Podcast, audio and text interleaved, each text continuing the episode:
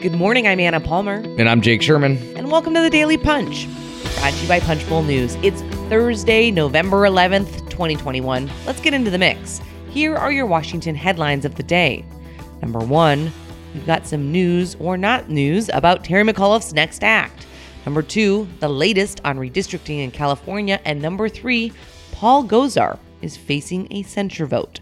All right, Jake, let's get into it. We are breaking some news this morning about Terry McAuliffe and where he may end up uh, post gubernatorial run. Yeah, so the White House wants to find a spot for Terry McAuliffe in the administration. This, according to many uh, uh, sources here with familiar with the White House's thinking. Uh, you know, this actually makes a lot of sense, Anna. Uh, you you got this tip, so um, uh, and and I worked on it with you. Uh, I guess that's kind of how this works, right? So journalism 101, everyone. uh, yeah, there you go. So um, uh, you know, I think that these these discussions are not even really happening yet. Uh, but I, when I when I I talked to the White House about this, I talked to the administration about this, and uh, they seemed pretty open that they want to find a spot for Terry somewhere in the administration. He is listen. This is somebody who's been in party politics for a long time, served a term as governor. Um, obviously came up short and and and in many in many in many ways I think um, his allies blame Democrats in Washington for um, his loss. Whether that's true or not, I you know I I'll leave that to political scientists to figure out. Uh, we reached out to Terry McAuliffe to see if he would be interested in going into this administration, and he did not reply. But I think to your point, Jake, uh, this is just, uh, uh you know, he would be a seasoned veteran operative at a, in an administration that's had a shaky go of it here in the last several months. Um, certainly would be a steady hand. His politics are very similar to Joe Biden's. He ran his campaign in large part on the Biden agenda. Uh, so, you know, it might be a little bit too soon for him to figure out what his next act is, but clearly the White House open to trying to find a spot for him. Of course, all cabinet spots are full for now, um, but that doesn't mean things might not change or they couldn't create a position. Uh, so it's something that we are going to be watching pretty closely. And I would also say, not only are they int- are they open to finding a spot, it seems to me that they are. Um, they're actually interested. They're eager to find him a spot. I'd even take it a step farther. I, I, have It's not as if like we'll talk to Terry, you know, and we'll see where if we can find something for him. They said they're eager to find something for him, which I kind of thought was interesting. And and um, you know, a lot of the times people play coy with this. Uh, the, the administration didn't play coy with this one. All right, let's move on to the number two story of the morning redistricting. A draft con- California congressional map is out, and it could lead to a big shakeup in the delegation. Of course, this is just the first round of congressional maps for 2022, and they were released by the California Citizens Redistricting Commission last night. And uh, I think we could say uh, with with fair certainty that this set off something of an uproar among political pros in the nation's biggest state. You know, let's take a let's pull the camera back for a second. Um, California is one of the states that has moved to non a, a nonpartisan redistricting commission. This was for a long time run by the Democratic Party machine. If you'll remember, um, Howard Berman's brother and Henry Waxman and Howard Berman himself, all three big figures in Democratic politics in California for the you know the last better part of the last 60 years or something like that probably 50 years but uh, had incredible incredible sway over the map in california. They moved to this nonpartisan redistricting um, scheme and i don't mean scheme in a bad way but program and and that has made uh, redistricting change. And and um, a couple interesting uh, notes here. Dave wasserman our, our, friend at the cook political report with amy walter um, he named some big losers and big winners. And interestingly, uh, Devin Nunes, uh, the the um, Republican from the Central Valley of California, who's been in the House for a very long time, a, a, a, fierce ally of President Donald Trump, former President Donald Trump, he saw his seat go from Trump plus five to Biden plus nine. Now, you know, he could find another district to run in. His district, interestingly enough, um, is in the same neighborhood as one Kevin McCarthy. Um, I don't think he'll primary McCarthy. I'm not suggesting that, but I just think it just shows he doesn't have much place to move. Darrell Issa has gone from a Trump plus eight to a Biden plus one. Um, remember, Issa came back to, to Congress in Duncan Hunter's seat after Duncan Duncan Hunter was indicted and convicted and then pardoned by President Trump. Um, big winners here is David Valadao who has fought like you know like a dog for his seat for years. Gone from Every bo- cycle, we're always watching that seat, right? and then I think, by the way, Valadao lost. Uh, yeah, da- Valadao did lose and then came back.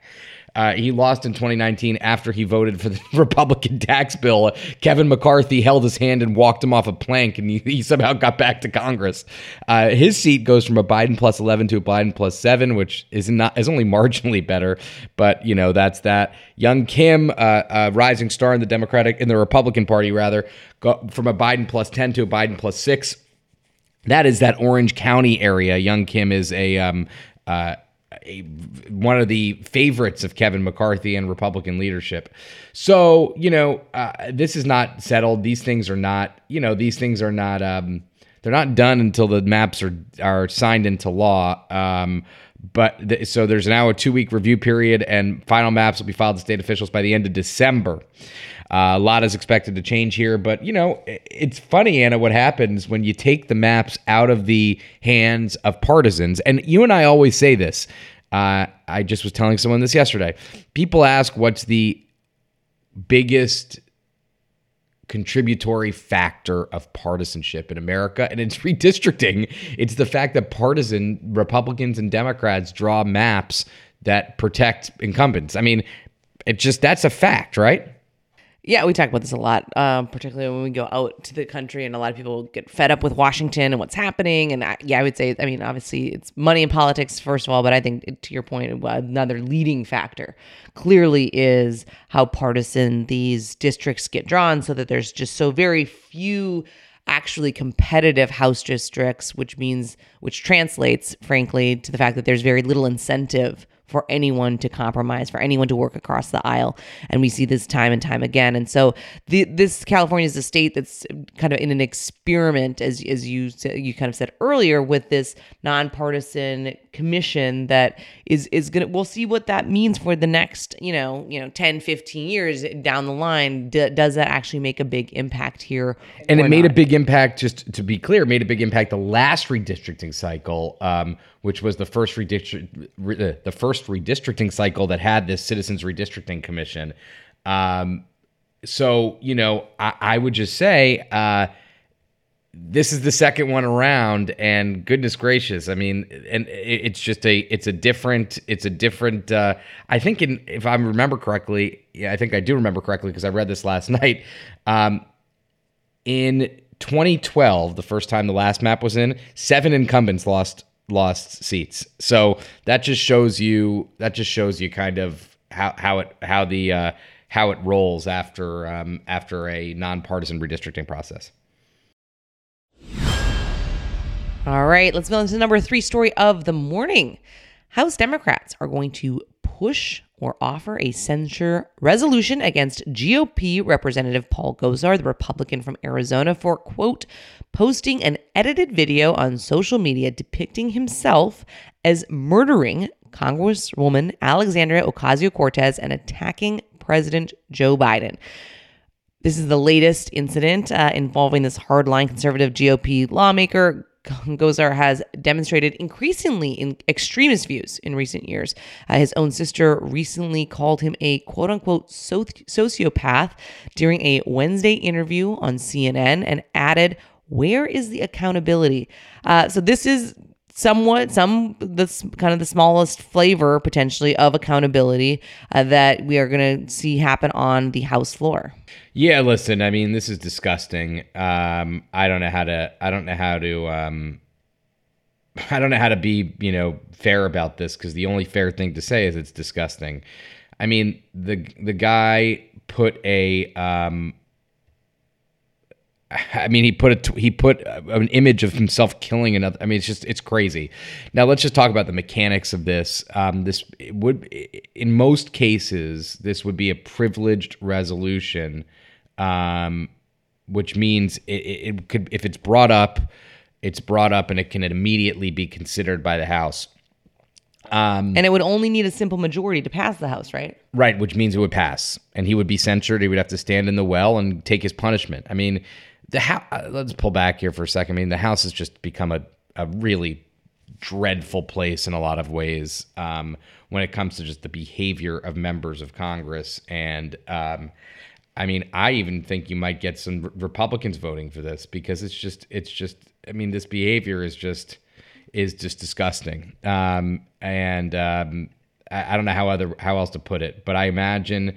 I imagine this has to this has to go. Meaning they have to do something about this. It has to get it has to go into um, they they're going to have to hold a vote on this.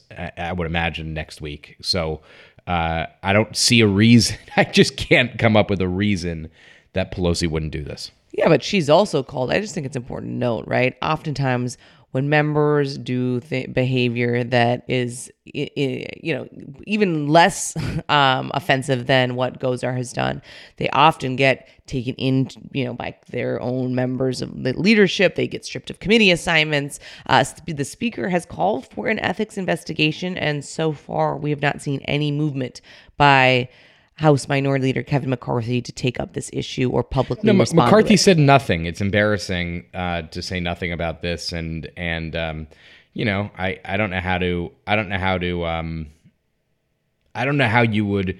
I mean, yes, he's taken the tweet down, but I mean, goodness, I I can't imagine that there's any sort of political. Well, maybe there is, but I I, I don't know what the political constituency is. Um, to uh, not say something here or and if there is a political constituency then maybe that constituency is not one you should be courting.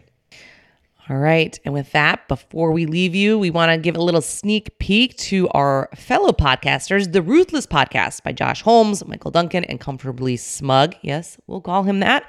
They are hosting uh, this week we have a little sneak peek in punchbowl news am Bob Dole, the 98 year old former Senate Majority Leader. And man, you know what, Jake, was pretty impressive. How up on the news uh, Dole, the former Kansas Republican, is at 98 years old. I, it was pretty stunning to me. Uh, you'll have to hear the snippets online, but pretty impressive, huh? Yeah. Um, you know, the.